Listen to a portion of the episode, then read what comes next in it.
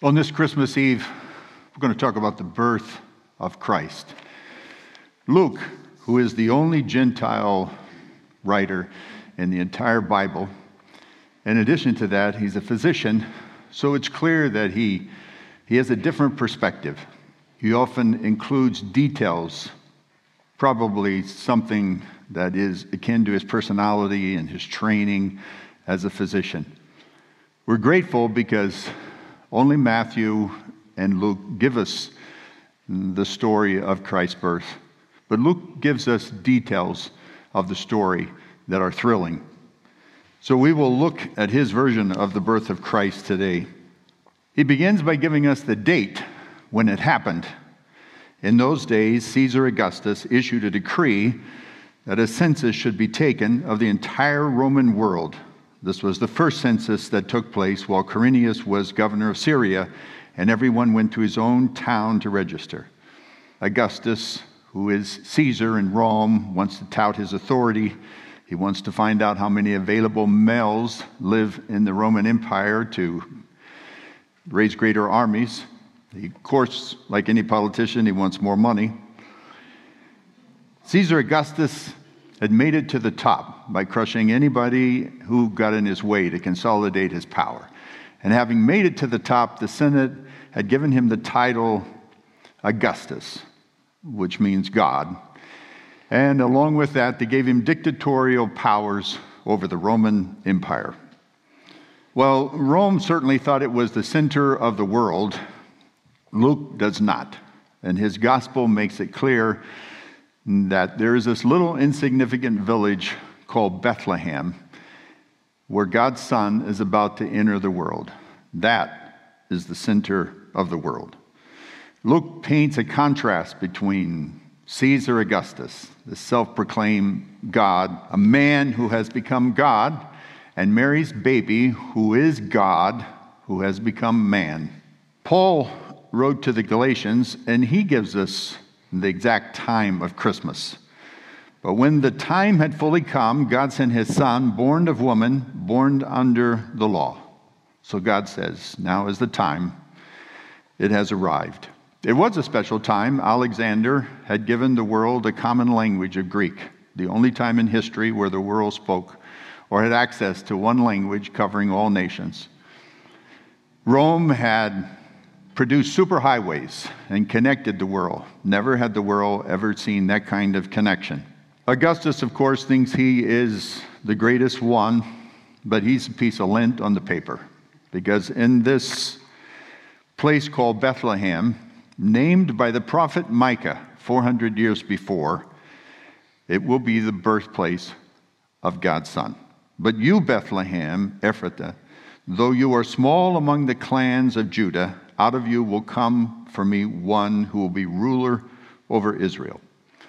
When I think of the birth of Christ, I think of the providence of God, which is one of the greatest doctrines of the Bible, one that I love very much. That is God's ability to bring all things together and fulfill his purposes. Listen to this story by a man named Jay Kessler in a book entitled, I Never Promised You a Disneyland. Most people, when they think of Christmas, think of camels and swaddling clothes and a manger, but I think of a Ford Motor Plant. One year I toured a plant and watched them assemble cars. It was an eye-opener. I always had the idea that Ford would make a guess of how many cars they needed and make them that month. They would decide how many green cars one day and make two or three thousand, and then they would switch to some other color another day. But of course, that's not the way it's done. All over America, people walk into Ford dealerships, look around, kick a few tires, and then order a car. A certain model with specific equipment, color, roof, transmission, and all the extras. The dealer fills out a computer card and order is placed with Ford. In one city, they make the correct transmission. In another city, they make the roofs, and another mirrors, and all the other places. Start feeding their products toward the Ford Motor Plant. The Ford plant has one man who puts on steering wheels. The car comes down the line, and when the green car comes, you can bet he doesn't get a red steering wheel to put on it. At exactly the right moment, the green steering wheels are there, and he reaches out, grabs one, and sticks it on. This is what happens with each part. The mirror, the roof, the seat covers, and every part shows up at precisely the right instance. Now, if a man is capable of designing such an ingenious system to bring thousands of events and people together with precision and timing just to make a car, imagine what God can do preparing for his visit to earth. That is what I think of as Christmas. The number of things that God brought together at one time in one place is so incredible that it makes the Ford Motor Plant look like a corner gas station.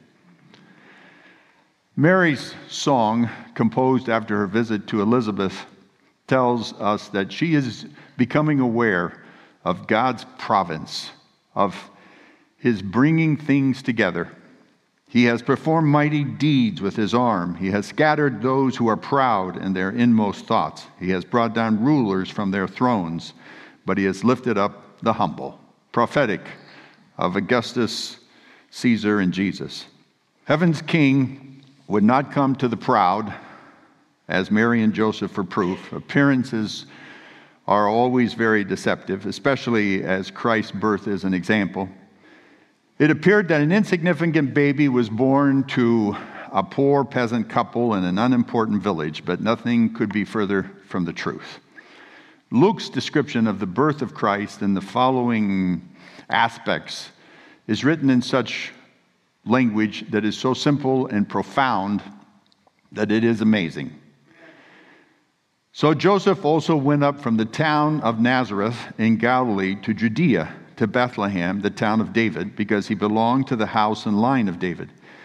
He went there to register with Mary, who was pledged to be married to him and was expecting a child.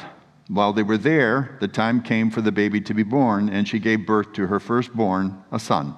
She wrapped him in cloths and placed him in a manger because there was no room for them in the inn.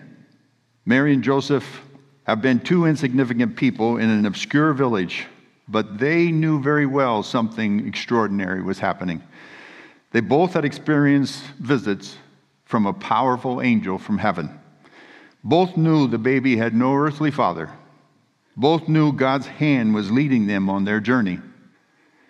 Both knew the name they were to give the child. Both knew, because they've been told by the angel, that this child would grow up to be very great and that he would one day save his people from their sins. They may have been poor with little influence, but they've been chosen for some extraordinary roles. So Christmas is the incarnation, God becoming human flesh. God used Caesar's greed to get Joseph and Mary to travel to Bethlehem at the most inopportune time. But God was behind it. This was the moment, the arrival of his son. So the doctrine of the incarnation is this. It is simply the belief that the Son of God became a real man. Not just someone who appeared to be man, but a real man. Jesus was fully God, even when he was a baby lying in a manger. He voluntarily laid aside the use of his divine attributes. He was not omnipresent, laying in that, in that manger. He submitted himself to the will of his Father. Though he was sinless, he had a real human body, a real human mind. He experienced real human emotions, complete with our inherent human weakness. And yes, he would have been tempted by human temptations. But he was a real baby, a real boy, a real man. He had to learn to crawl, to walk. He had to learn how to be a carpenter. But he did it all sinlessly. Paul eloquently wrote of what happened when Jesus was born in Bethlehem. Scholars call this the kenosis, or the emptying out of God who became man, who, being in very nature, did not consider equality with God something to be grasped, but made himself nothing, taking the very nature of a servant, being made in human likeness. Paul said to Timothy that Jesus had a human body. He appeared in a body, was vindicated by the Spirit, was seen by angels, was preached among the nations, was believed on in the world, was taken up in glory. Consider the implication of Christ's astounding capacity for sympathy and understanding because of the incarnation. Him taking on a human body, His instrument, so to speak, was the same as ours. It is a fact that if you have two in-tune pianos in the same room and a note is struck on one, the same note will gently respond on the other. It is called sympathetic resonance. That's what the writer of Hebrews says Jesus has for us. For we do not have a high priest who is unable to sympathize with our weaknesses. Jesus can feel our pain, our sorrow, our disappointment, because he has the capacity. When our heartstrings are struck, he feels what we feel. John, the fourth gospel, may have not written about the birth of Christ, but he wrote about the incarnation. The Word became flesh and made his dwelling among us. That word refers to Jesus. The Word became flesh and made his dwelling among us. We have seen his glory, the glory of the one and only Son who came from the Father, full of grace and truth. Paul wrote much about the incarnation. Romans.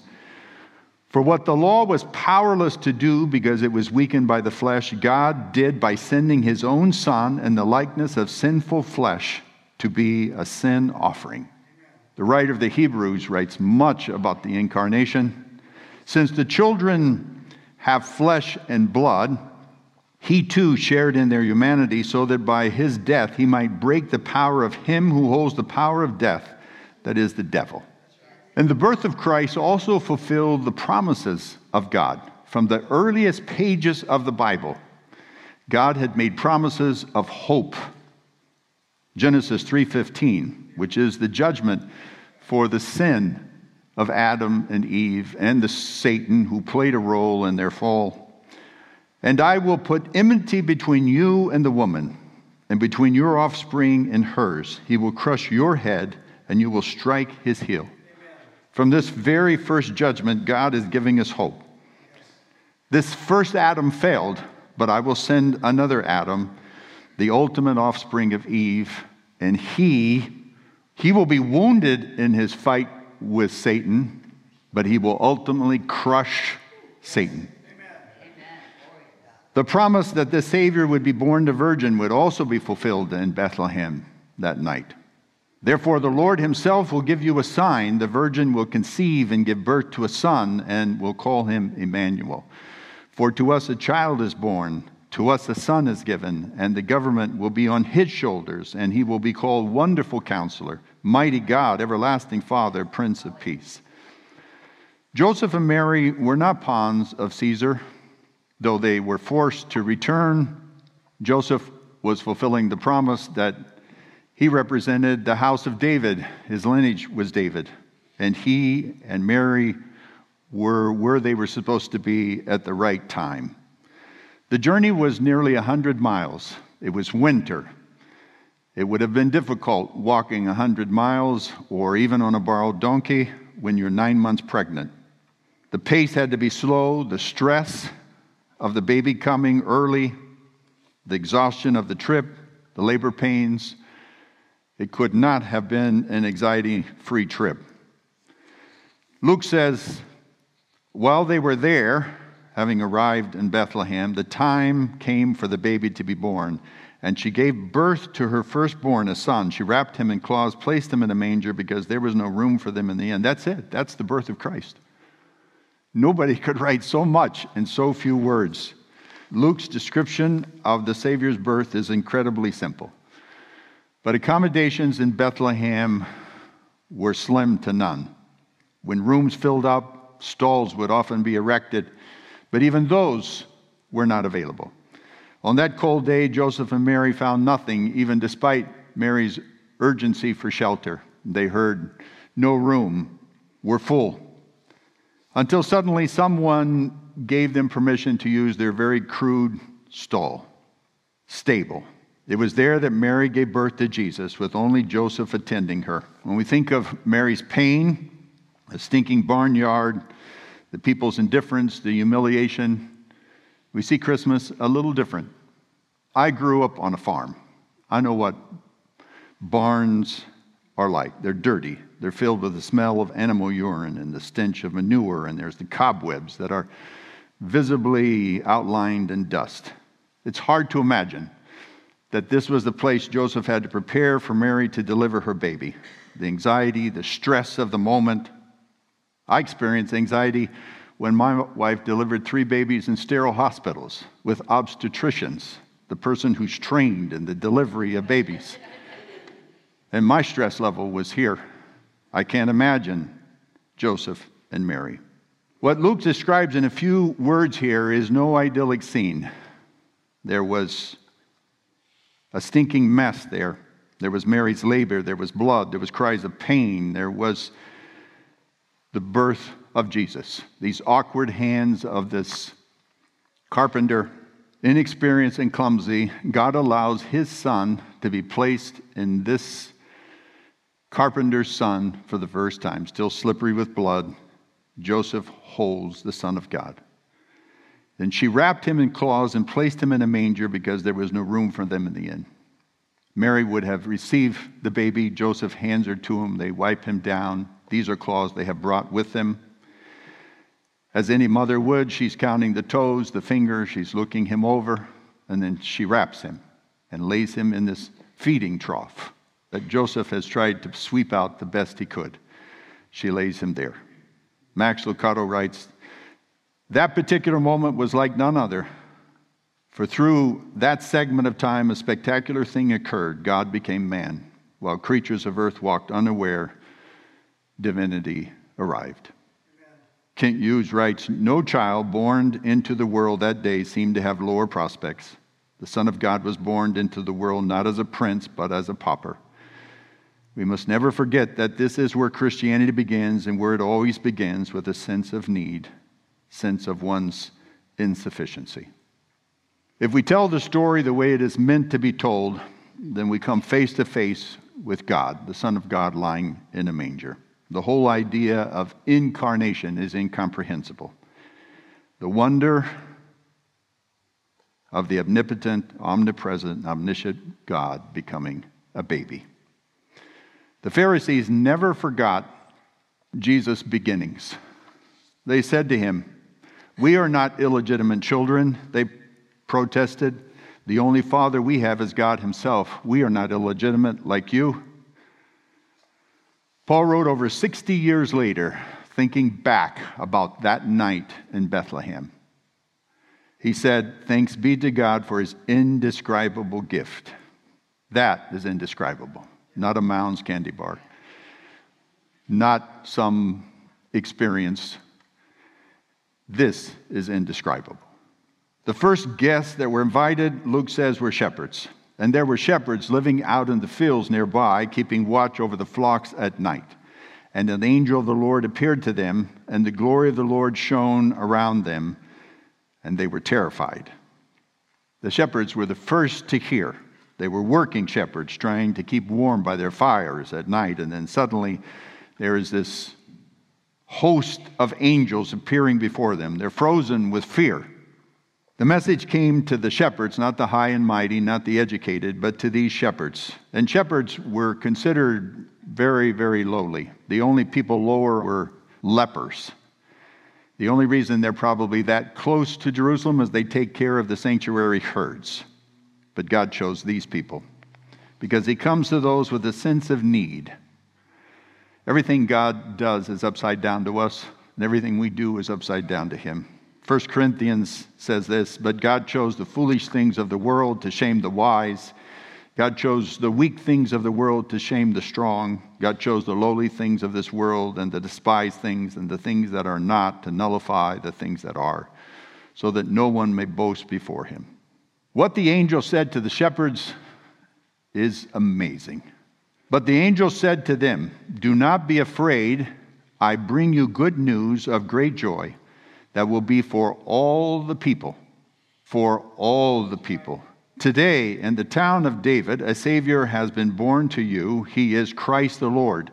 This will be a sign to you. You will find the baby wrapped in cloths and lying in a manger. Suddenly a great company of heavenly hosts appeared with the angel, praising God and saying, glory to God in the highest, and on earth peace to men on whom his favor rests. Paul wrote in his second letter to the Corinthians one of the most powerful statements in the entire New Testament, in my estimation. It is this: God made him who had no sin to be sin for us, so that in him we might become the righteousness of God. That verse alone explains Christmas. It explains the crucifixion. It explains the resurrection. It explains the plan of salvation. Peter came pretty close writing the same thing. He himself bore our sins in his body on the tree, so that we might die to sins and live for righteousness. Now, the good news then is still the good news now. This Savior is for all the world.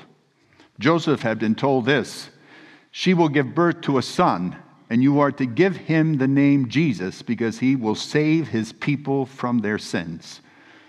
The writer of Hebrews says, this Jesus, because he lives forever, is able to save completely those who come to him. There is this great company, it says here in verse thirteen. This great company of heavenly hosts appears, and they sing, "Glory to God in the highest heaven, and on earth peace to those on whom his favor rests." Now, it doesn't say he's singing, but it's a song that is written there.